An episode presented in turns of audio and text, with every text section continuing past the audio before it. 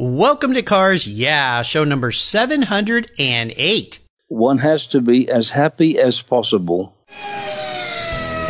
This is Cars Yeah, where you'll enjoy interviews with inspiring automotive enthusiasts. Mark Green is here to provide you with a fuel injection of automotive inspiration. So get in, sit down, buckle up, and get ready for a wild ride here on Cars Yeah.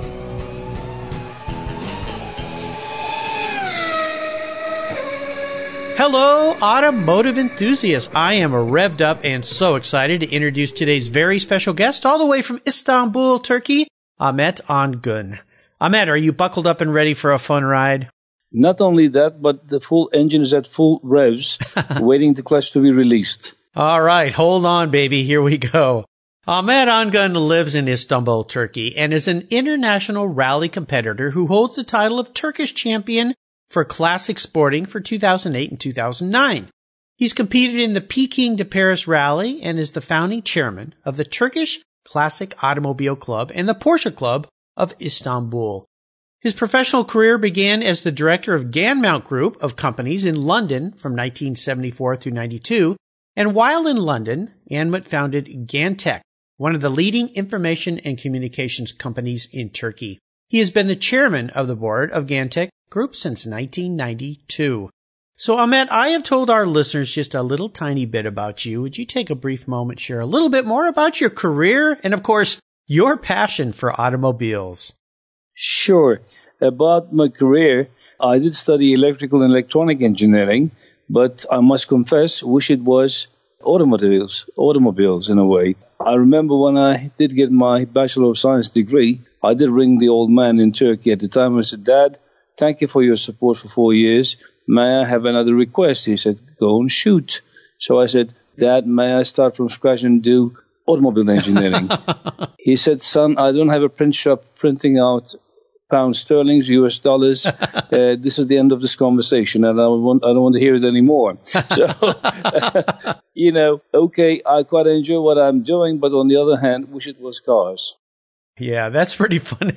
That's a pretty funny story. I think that's a story that's been played out many times from a college graduate who realized, hmm, maybe my passion is over here and not over there. So exactly. That's pretty funny. Well, tell us before we get into the questions a little bit about that career path that you went down and then how it evolved into your incredible passion for cars and particularly off-road stuff. About the career path, uh, whilst I was uh, engaged in engineering projects out in Turkey, engaging manufacturers worldwide as suppliers, uh, like a bit of a Japanese model, there was I saw a requirement for a third party maintenance company that's for computers in those days. Mm-hmm. This is going back to mid 80s when uh, digital was up and running. Mm. And uh, I was able to catch a deal for a two year period that gave us uh, the um, momentum, the reason, and the cash to set up the company. In life, one tries very hard in setting up a company, spending time and uh, uh, money, of course.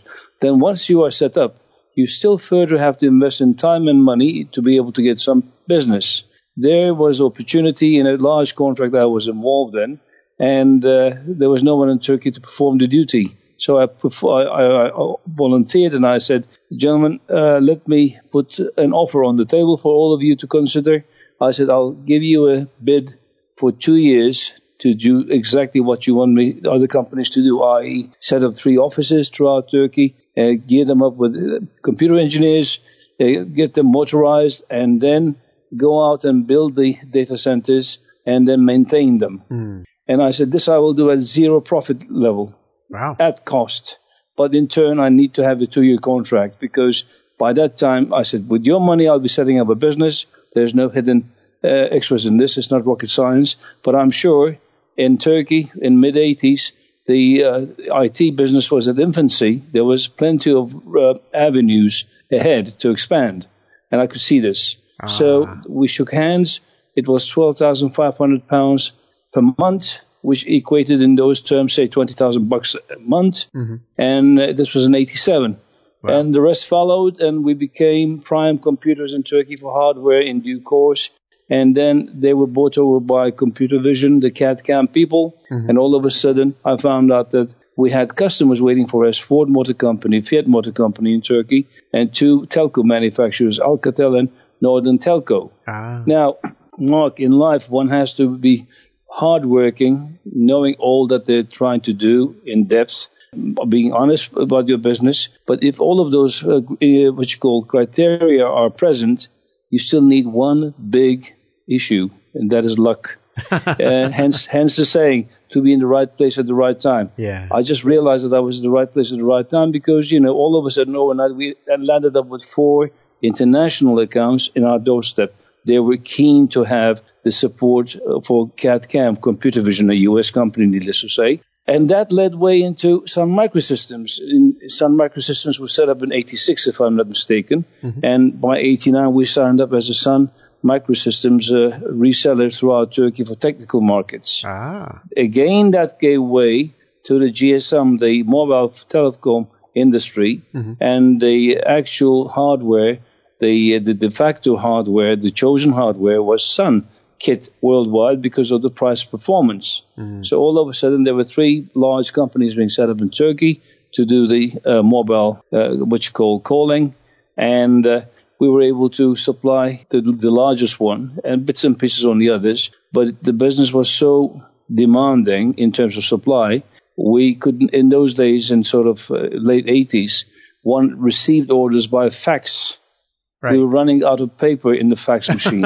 nice. And the, the, more we, we, we sold, the more people we employed. And of course, profit margins are very, uh, very tiny in, in our industry. Mm-hmm. Uh, we were not making much money, but the company was building up quite nicely and positively. Yeah. And uh, this led way to a Greek outfit, the biggest uh, group of companies in Greece, buying 40% of our company year 2000. That was the first uh, foreign direct investment in Turkey in our field. Mm-hmm. So we were all of a sudden partners with our good neighbors Greeks. Mm-hmm. Uh, for years, Turkey and Greece has had problems, but it's the people of the same sort. It's the same attitude, same region. Right. And uh, it was great because I did uh, share a flat in, in Wales, in, in United Kingdom, where I studied with a Greek guy, Stelios Partikalakis. I love them. They, they're brothers. They're really nice people. Yeah. So for five years we had them as uh, as shareholders, but then they walked out of technology. I bought the shares back, and it's been a single show since that day. So it's been a sort of an interesting um, background. Of course, Sun Micro was uh, purchased about 10 or 12 years ago by Mr. Larry Ellison, the mm-hmm. Oracle yes. outfit. Now we're one of the big boys in Oracle world and uh, it's a love and hate relationship like with any OEM. yes. Sometimes you love them, sometimes you hate them, but yeah. at the end of the day, one has to be able to tango. It takes to tango. It takes two to tango. Yes. You take a bit, you give a bit. You know how it goes. And no one succeeds by saying it's going to be all mine. There's no such thing in, in the world. You've got to no, be able to share. Not anymore. And you know, you mentioned early on in telling that fascinating story of your journey about luck. And I always say that luck is really a lot about when the road of preparation collides with the road of opportunity. And those two roads come together to create a new highway. And uh, sounds like that's exactly sure. what happened for you. Well, as we continue on your journey, I always like to start with a success quote. This is some kind of a mantra or saying that has a great meaning for you. And it's a nice way to get the inspirational tires turning here on Cars Yeah. So Ahmet, take the wheel. Right. My approach to life is one has to be as happy as possible. To expand a bit on that, we always have a glass of water on the table. Part of it is empty, part of it is full. Mm. No matter how much water you have in the glass, please concentrate on what you have. Yes. Forget about complaining on the empty side, because that is a that is really a road to nowhere, and it will only bring one down. In life, we do have and we will have issues as long as they're not big, big health issues, they're all possibly solvable, i.e., one, one is quite easy at the end of the day finding a way out of it. It's yes. not the same with health issues as we know, God forbid. Yes. But on the other hand, my motto about life is be happy and try to be happy. Happiness is what drives us. It is the fuel for our soul. Yes. A happy man is a successful man, is a sort of a liked man. Yes. An unhappy man is not wanted neither by his family, nor by his friends, nor by his work colleagues. We only have one life to lead, and we have to be wise enough and studious enough and committed enough to make it a happy life. That's what life is all about. It's a great way to go through life. And I always say that the key to being happy is being grateful because when you're grateful, it's very hard to be angry and to be thinking about what you don't have. So, uh, very nicely said. Well, would you go back in time for me and Share a story that instigated your passion for cars. I know you have a lot of cars. You've had a lot of cars. You're very involved with cars in many mm. ways. You've sent me some awesome photographs of your many vehicles, but let's go back and uh, talk about that time in your life, that pivotal moment when you realized you were a car guy. Would you believe if I said to you, I was not even aware of myself when this thing came up with me because I was two years of age when I just started talking apparently. and in those days, Turkey did not have too many cars in it. Mm-hmm. And we were living in Ankara, the headquarters, mm-hmm. where there were lots of US service people. Mm. And they brought their American cars over and then they sold them as they were leaving. So all the cars that one saw on the streets were American Chevys, Ramblers, uh, what you call Mercury's, Monterey's, yep. and all that kind of stuff. Yeah. And my parents always swore to the fact that as I started speaking, I was pointing at the cars going by and saying, that's a Ford, that's a Chevy. you know, as, as simple as that. And people were flabbergasted because they said, Jesus Christ, this guy is only two and a half or three, whatever, you know. Yeah. He can't read. How the hell does he know the car? I have no clue. But this is, this is what really got my parents all switched on saying, my God, what do we have here? Is he an abnormal chap or what? You know, this little thing, what is he? And, uh, I never gave up my sort of interest as, as, as I got to know myself. It was all cars, cars, cars, and cars. Yeah. You know, one thing attracted me, that was only cars. And I watched my dad, how he would, of course, in those days, straight stick. The manual cars were in fashion. I always watched my dad, how he uh, was starting the car, how he was getting off the straight. One day, I was about eight years of age. I borrowed the keys to, with the excuse of getting my pullover from the car, sweater. Uh-oh. And I got into it and I drove it off by just at eight years old. With, oh and gosh. I came and I came and parked the car back, and it was great, uh, great, great uh, excitement. And uh, in the later uh, coming years, uh, in the sort of junior school, age 12 to 15, I must confess I was a naughty boy because on Saturday nights or when Dad was away, the Chevy, we had a 63 Chevy, uh, Biscayne, and there were spare keys. I knew where the spare keys was when they were not taking the car out, going with friends or something, or he was away, I used to take the car out of the garage to have a full night in the car, and there was a tall student. Oh no! And the police never stopped me, so I was driving my car over and over and again. And one day when I was 16, the uh, a local shopkeeper saw me, apparently early in the morning. This is, and uh, he said to my parents, "Congratulations, you ha- your son has a driving license." Uh oh, uh oh. It, it, was not fun, much fun going back home that night. No, Dad was not happy. Ah, uh, no. then he started putting down the mileage of the Chevy on a piece of paper. yes. And there were there were some manuals in the car and in the house that he had uh, brought over from states or had or delivered from states. And I went to the manual. I found out how the speedo could be con- disconnected. Oh my gosh! By going behind by going behind the dash. I remember vividly. So this I was doing again, and uh, then when he found out that I was playing with the uh, milometer, there was again big arguments. But God bless his soul, he wasn't able, able to. He was never able to stop me properly because I was at times taking it away for two weeks. You know, once he, he was leaving to for he was heading Turkish Electricity Company at the time, uh-huh. so he was spending two or three weeks in the states talking to big boys of GE and Westinghouse. And I used to get up in the morning, four o'clock, get the car out of the garage, park it two street down, two blocks down, and then for two weeks I had a car to myself, and I I was acting as if I was going to school, whereas I was just getting into the car, picking up my friends, and just bumming around. You were a scoundrel. I was a scoundrel, quite right. So oh my gosh, funny story. Wow. Okay, well, we will move on from all of your uh, days as a young punk uh, swiping your dad's car. Oh, sure. that's hilarious. Well, Ahmet, what I want to do now is take a look at some of the roads you've driven down and talk about a big challenge or a big failure that you faced along the way. Take us to that painful point, but then tell us how it helped you move forward and how that experience helped you gain even more momentum in your career or your business. Now, uh, having set up the Classic Car Club in Turkey, of course, we were aware of whoever was going to Turkey on a classic rally. And this uh, London to Sydney Peking to Paris. Uh, they were not too frequent, but once every five, ten years, a bunch of cars, 200, 100 cars, whatever, were going to Turkey. And each time I offered my, as a club, full cooperation mm-hmm. to support the fellow enthusiasts to have the repairs done in, in Istanbul. We have excellent mechanics, panel beaters, they're still around, but they don't speak much English, unfortunately. Mm. So we were taking the people interested, and uh, we have had engines rebuilt overnight, as simple as that, you know. Yes. Uh, and spares are plenty of old cars here, still, they were, not anymore probably, all drying up. Things are changing rapidly. Mm-hmm. And I vowed to myself that one day I'll do the Peking to Paris. And in 2007, with a close friend of mine, again a classic rally enthusiast, we were just about were able to apply and we were not able to then in the next course because there were some business issues and we said both said okay let's do it next time. So 2010 uh, event came up.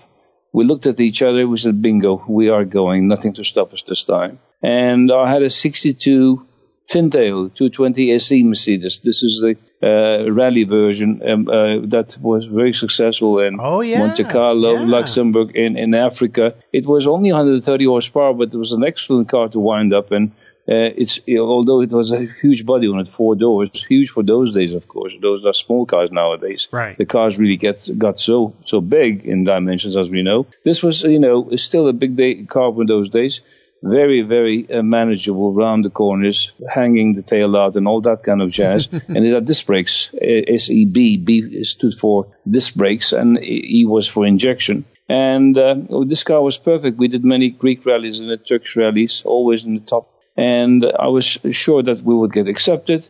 And God bless his soul, Philip Young of uh, Rally Association in UK. He passed away last year in a mm. motorcycle accident in Southeast Asia oh, no. that he was organizing. Yeah. And uh, we, I picked up the phone and I said, Philip, would you like to have the first Turkish entry? He said, go on. And I told him it was going. He says, great stuff. Okay. There's too many, play, too small places, too many applications. But tell me, he says, what car are you going to come in? 62 220 SEB. I said, sorry, Ahmed, I can't do that. What do you mean, sorry? He says, well, those are very boxy cars, and we have too many of those uh, Volvos and Mercedeses. Unless it's something that is very interesting, I ah. cannot get you in. I'm sorry. Oh no! So I was very disappointed. I put the phone down. The whole ceiling really came down on me, so yeah, to speak. Yeah. And I rang my friend, and he said, "Why don't we try uh, the Anadolu, the uh, Turkish first uh, Turkish volume built car out of fiberglass and Ford Cortina Mechanicals 1200cc engine, gearbox, associated gearbox on the rear axle. Hmm. That was imported, and the rest of the car was built in Turkey because it was just one mold, and you just put the what you call uh, the, the, fiberglass material and put the resin on, on top. Uh, and uh, bingo, you know, you had the body, inexpensive way of manufacturing. That car uh, sold 30,000. And saying that, Fiat came and built one of the biggest factories in the world. So did Renault, and then the rest followed suit. Wow. We have Hyundai today, we have Toyota, we have Mercedes, we have endless. I mean, it's been the number one industry since, wow. turning around about $60 billion per annum probably feeding 15 million of 80 million people wow. with all the associated side uh, suppliers, you know, right. the uh, seat manufacturers, the dashboard manufacturers, all that kind of jazz. Yeah. Anyway, so I sent him a picture of an Anadolu that I use in a uh, Acropolis Classic Rally. Within three minutes, we had the confirmation, great, accepted.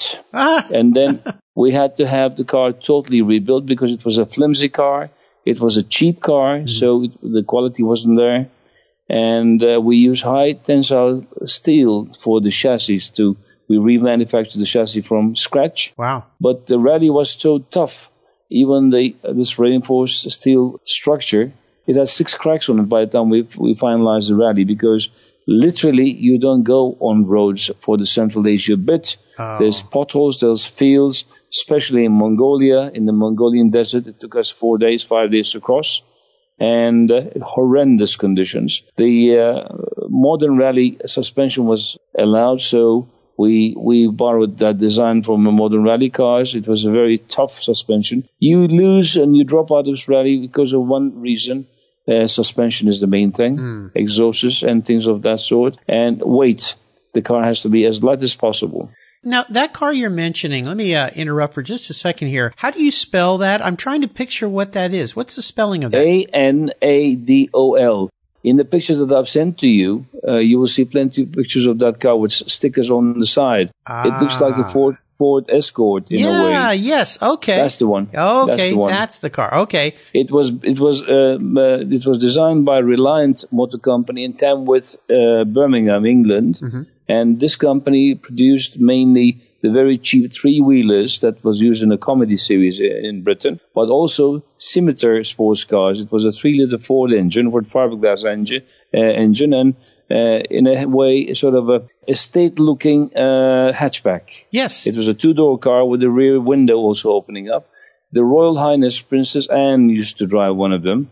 So at the time, it did uh, pick up many uh, sort of uh, publicity. Scimitars, S C I M I T A R, Scimitar, Reliant Scimitar, but it was only known as Scimitar. Okay. Uh, the other one was Reliant Robin, the three wheeler cheap cars. Ah. Those guys produced, uh, designed uh, this car specifically for Turkey. It was not built elsewhere, and uh, I could understand why we were accepted because the moment we got the car out of the Turkey, like I did in many times in Greece, people came and stuck to it. They said, "What the hell is this?" Because in the days of an internet era, right. you can't have a car that was produced in, in the mid '60s that no one knew about. Mm. And you know, we're, we're not talking about ten cars; it was thirty thousand cars. Yep. Yep. Uh, Wow. So uh, the, this way, Philip Young, God bless his soul, was able to uh, introduce a car that was well hidden over decades. Mm. So that was his upside. cool. Uh, but we just spent two years in manufacturing the car to perfection. You know, from rest- not, it was not really a restoration. It was totally coming out with a new chassis, new uh, suspension, but the engine was really dismal. Uh, 1600 cc with 70 horsepower, and it was a heavy car because because a fiberglass car. We needed to have the full cage to give us protection Right. in case. Right. And uh, if I said to you in China, the man with the bravest guts gets the way, he could be on a push bike fighting to get right away with a 15,000 15 ton lorry. It wouldn't matter. They just go towards each other. The one with the strongest nerves gets through. oh my god. Oh my god. It is, it is, I mean, if you look at the pictures I've sent to you, it's horrendous conditions. Yes. Yeah. They have uh, they have six sheep live stuck on a motorbike at the back of it. You know, Eh, those are sort of casual scenes of what you see. yeah. And uh, uh, same with Kazakhstan, same with Turkmenistan. It's the very dangerous places to, to drive. to drive. Yeah. Wow. Anyway, so it. I mean, this this whole thing lasted seven weeks. Wow. 10,000 miles. And we only had uh, two days break in Alma- Almaty, sort of a, a stopover. Uh, it was the first time I slept in a tent. It was in Gobi Desert. Wow. And you know, the Brits, they're very conservative. They told us it will be minus five degrees Celsius. The first night in the desert, in the tent, it was minus 17 degrees Ooh, Celsius. And I woke up, and there's no one you can borrow anything from because people are traveling as light as possible to not to sort of uh, burden their suspension. Right. You know, that was very clear for every entering. right. So I said to myself, I have enough uh, medicine with me. I have a satellite phone to call my physician. I said, at the end of the day, I'm not going to die. Probably I'll have a pneumonia, but that's it. So since I cannot do anything else, I put the iPod on. I listen. I was listening to some great music, and I, I assumed as if I was in Southwest Turkey, swimming in blue turquoise waters.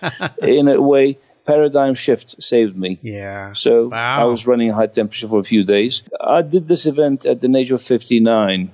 Hmm. Now, quite often I'm called in my big, big companies and universities to give a small lecture to the to the uh, employees or the students about this uh, epic journey. Yes. And my motto is, gentlemen, ladies, please don't push away what you really want to do in life. Alternatively, set high standards. There's no way you will not be able to do it. You will be able to do it. I was invited to the top university, and there were the second grade students, and I said, told them, this is my motto. Now, I wish I had done this when I was 19 or 29 or 39, not at 59. You know, I'm way past my life now. I don't know how long more I'll live, but you you were at the start of your road, uh, uh, your road, uh, what you call journey Yes. to, to success, the future. Please have this in mind. I said, I'll test you out. The proof of the pudding is in its eating. Three years ago, none of you, if I ever said to one of them, uh, one of you, I met you accidentally and said, in three years' time, I'll see you in this top university. You'll be listening to me. You wouldn't have believed me. You would have said impossible. But you set your mind to it. Here you are. You've been here for two years. That's the proof.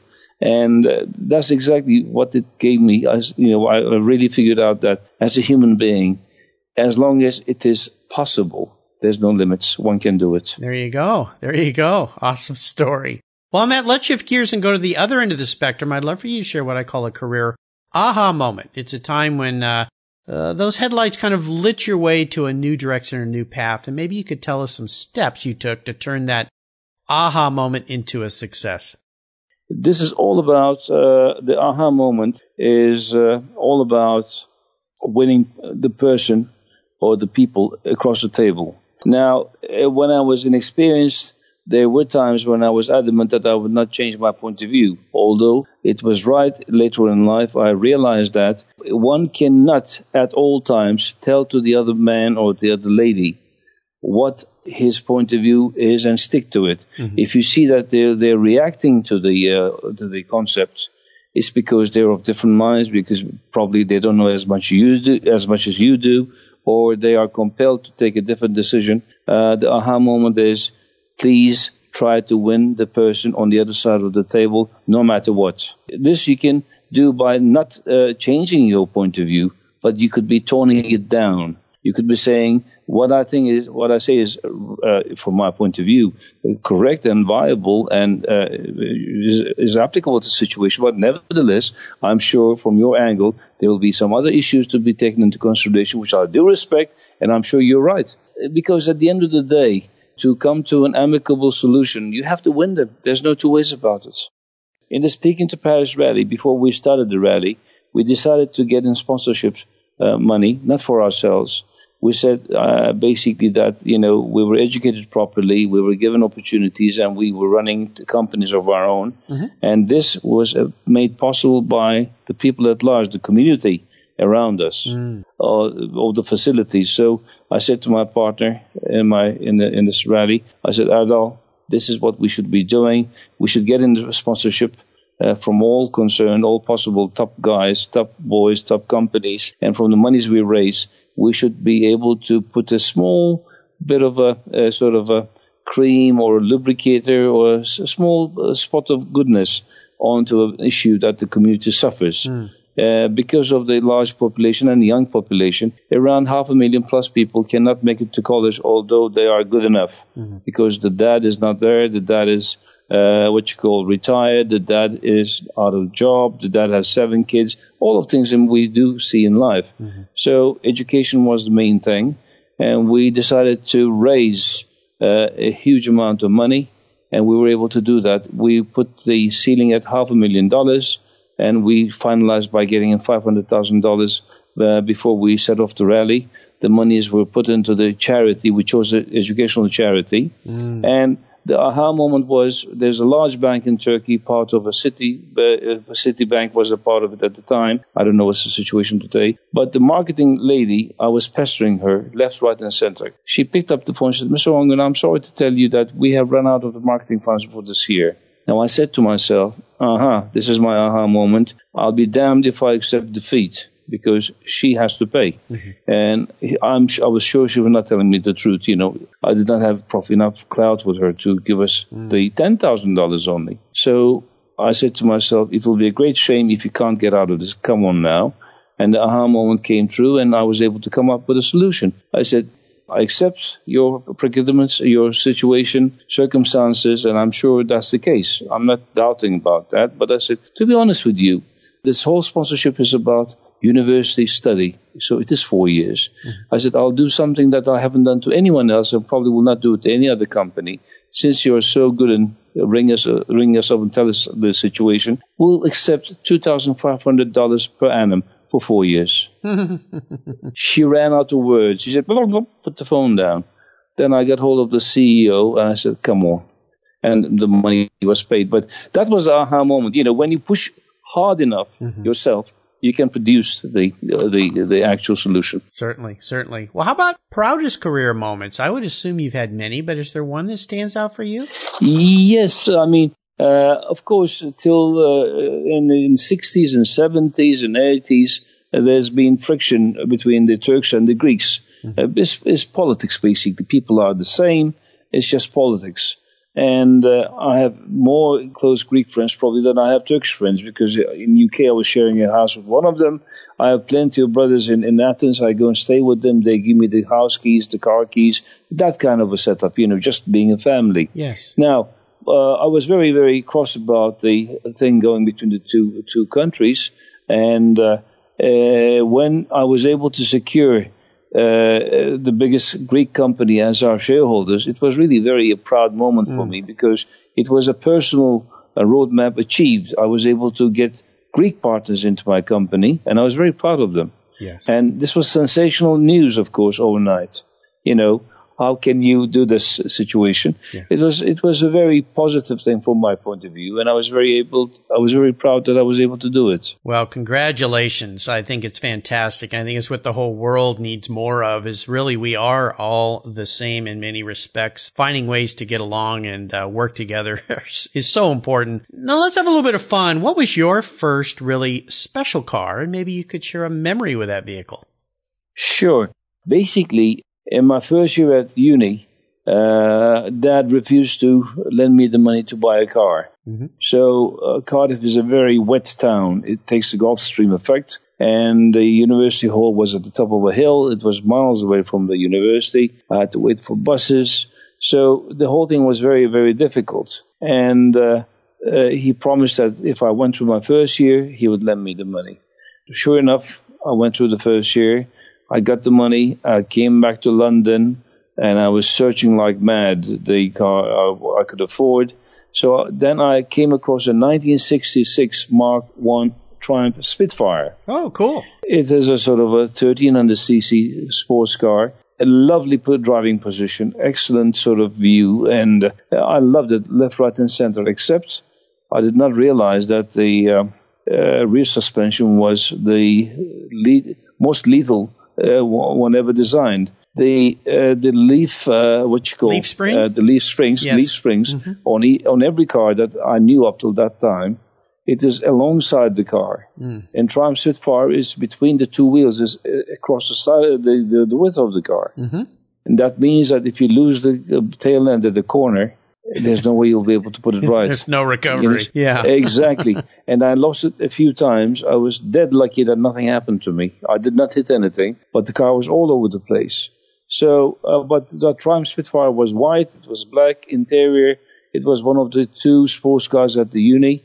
So all the young ladies were nice. uh, that was I was able to take out for drinks. Yeah. Very much so. Yeah. And it was it was a small toy. In summertime, I used to take the hard top off and used with the soft top. Yeah. In some uh, winter months, it was hard top on. You know, it was a great, great toy.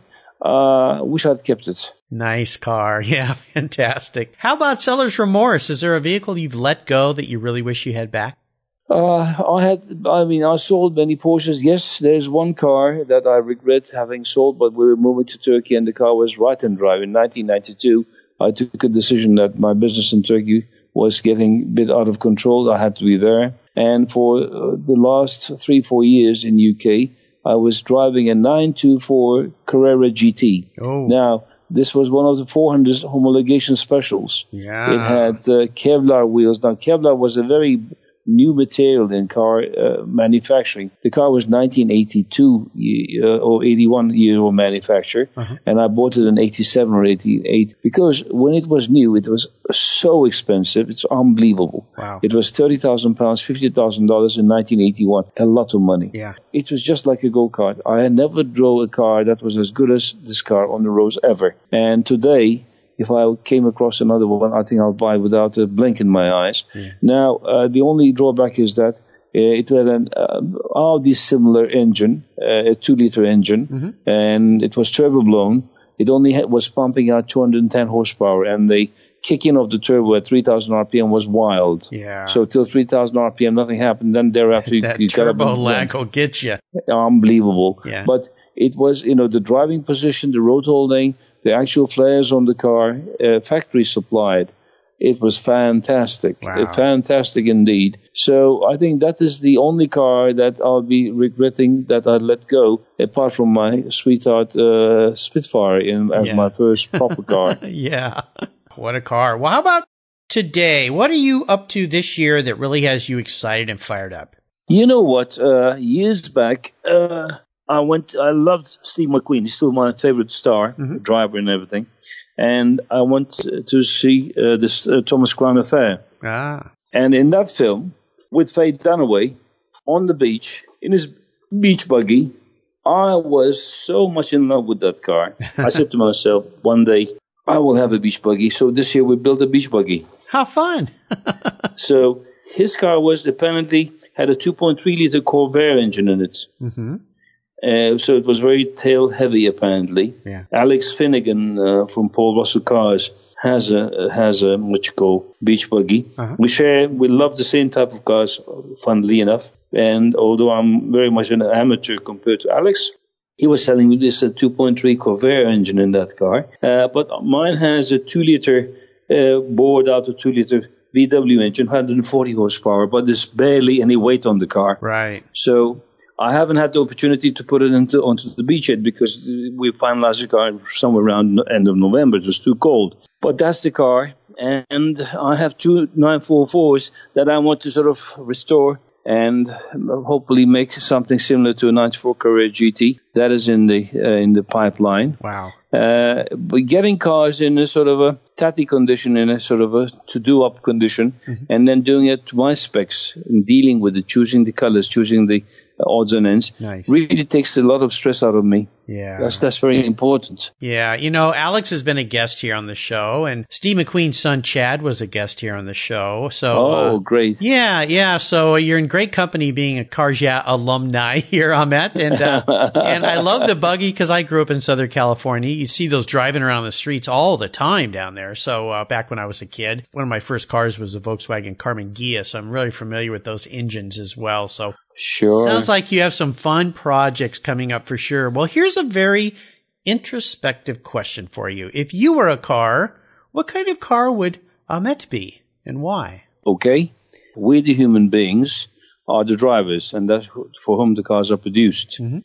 Now, I'll tackle the question upside down, if I may, from ba- from the bottom to the top. Okay. if I were a car, I would definitely be a 911 because it's the only uh, vehicle car produced that is the best fit to a human being mentally, physically, in every angle.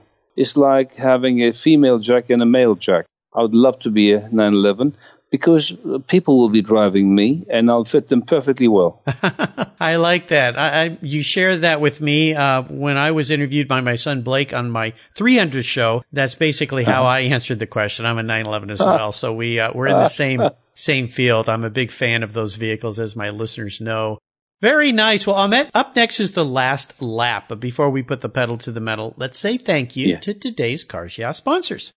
If you own collector cars and still have a little bit of money left over, congratulations. You're ahead of most people.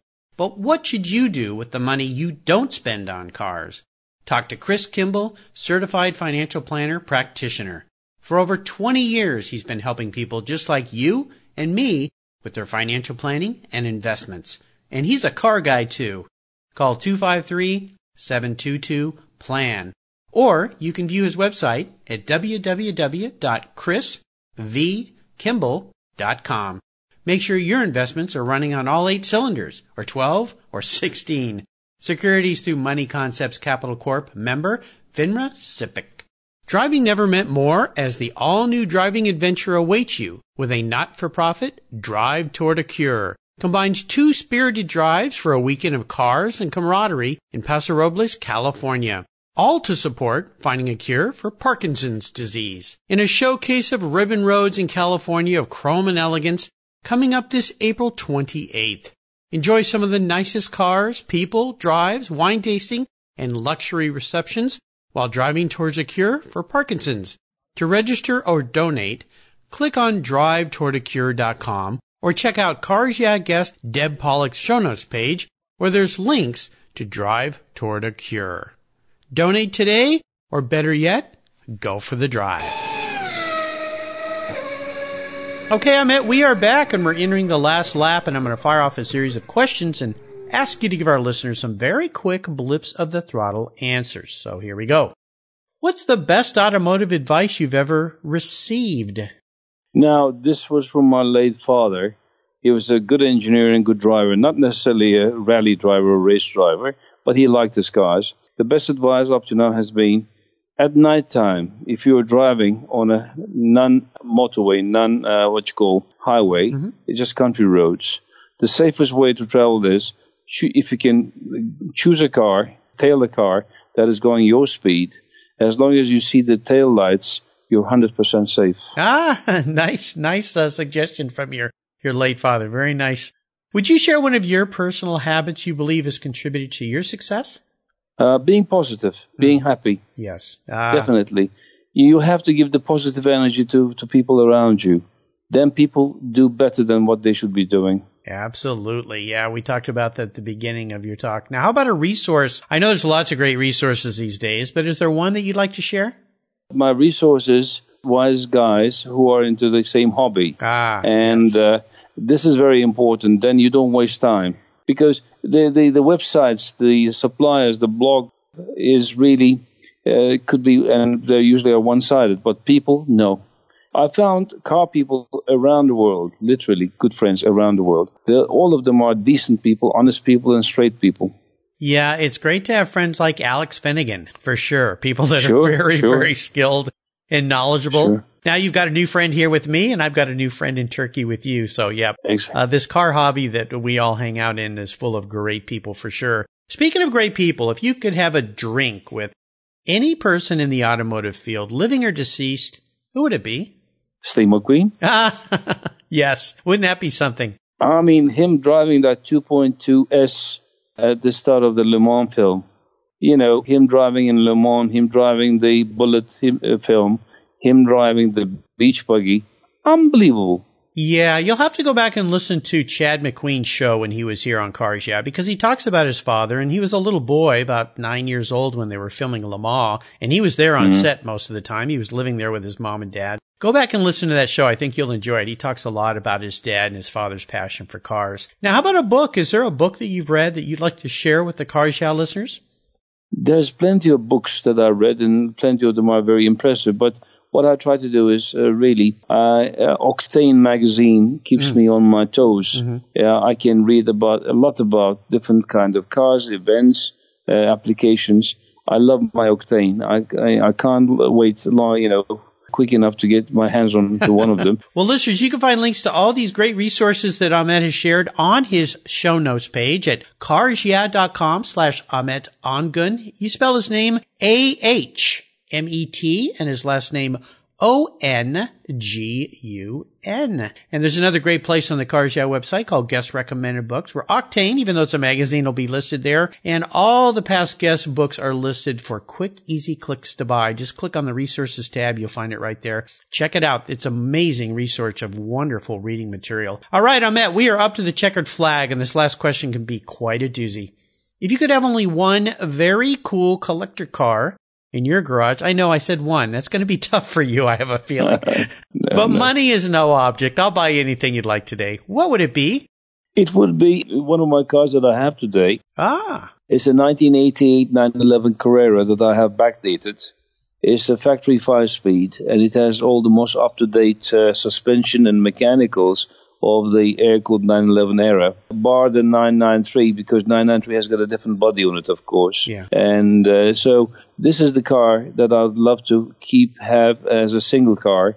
It gives me kicks in every different avenue, in looks, in feeling, in performance. It's good enough. It's about 260, 270 horsepower. Wow. And uh, I brought some tuning chips uh, parts from States. Uh, there's a peculiar exhaust on it with three tailpipes two of them for sporting, and you put the uh, actual caps on uh-huh. and just leave one out uh, for the city driving. The city driving is blocked on mine, and I'm I'm driving it with a sort of out of town uh, mufflers open all the time. Beautiful sound. Uh, you can hear the, the, symphony, the 911 symphony all the time. So, and it, there's no electronic gadgetry on it, uh, which I, ex- I appreciate. You have to be sensible to drive it fast enough but safe enough. Uh, you know, I love it when my guests already have their dream car. It means two things. One is I don't have to buy them a car, which is always good. yeah, but the other thing, more importantly, of course, all jokes aside, is that you have found your true passion. You have that car that means so much to you. So I'm very, very uh, excited for you. Uh, so many people that wish they'd gotten to that point in life, and uh, certainly sounds like you have a fantastic vehicle there. Very cool. Well, Ahmet, you have taken me on an awesome ride today, and I've really enjoyed your stories. And I want to thank you for sharing your automotive journey with the Cars Yeah listeners. Could you offer us one parting piece of wisdom and guidance before you rip off down the road in that Carrera of yours? Life is like a road journey. So we're driving cars, not even uh, if not even physically, but mentally all the time. And uh, of course, we like to go as quick as possible to the end result, to the end of the journey we have to be alert and uh, sensible and enjoy the full ride, but at the same time, we have to be happy about what we're doing, no matter what. It could be ice on the street, it could be raining, it could be foggy. We have to enjoy our driving. We have to enjoy our living. Yes. We're only here once. Very well said. And now, what's the best way for our listeners to follow along with what you're doing? Basically, uh, it's, it's a hard commit I have no other hobbies. It's my work, and the rest of the time is to my cars. I play with them. I talk to my friends. I travel. And uh, in in 2018, there's an, a rally in Africa that I'll be doing in a 280 CE 1975 wow. factory five speed. So uh, I'm try- constantly trying to keep myself up to date with rallies outside Turkey as well as inside Turkey. Sure. And this is when I drive drive sort of to to competition, but again on the day on the roads, as long as being sensible and knowing the roads that without the speed cameras, of course, I put my foot down. yeah, I think so. Now, do you have a website or some place that people can follow along with what you're doing, or are you active on social media? Oh, unfortunately, not because I'm running a company still at the age of 64 with 70 people scattered in Central Asia and Turkey. Ah. It takes a lot out of me. Hopefully, one day and I hope not in far distance, uh, distant uh, future. Once I'm retired, I'll exactly do that. I know that I'm missing on that, but it's just lack of time. I understand completely. Well, listeners, again, you can find all these great things on Ahmet's Cars Yeah show notes page. Just go to carsyeah.com and type Ahmet in the search bar and that page will pop up. I'll make sure I share some of the pictures that he's shared with me on social media so you can see some of these cars that we've uh, been talking about. So follow me on Facebook and Instagram and Twitter and LinkedIn and all those great sites. Ahmet, thank you again for being so generous today with your time and expertise and for sharing your automotive journey with the Cars Yeah listeners and me. Until we talk again, I'll see you down the road. Mark, thank you very much. It's been a great pleasure spending this limited time with you, and I thank you for taking the time, sparing your time, and putting it my way and I wish all the fellow car enthusiasts all the best in life. The pleasure's been all mine. Thank you. Thank you so much for joining us on today's ride here at Cars Yeah. Drive on over to carsyeah.com to find show notes and inspiring automotive fun. Download your free copy of Filler Up, a fun book filled with gorgeous photographs of fuel filler fun, including quotes from more inspiring automotive enthusiasts. Download your copy today, and we'll see you next time on Cars Yeah! Yeah.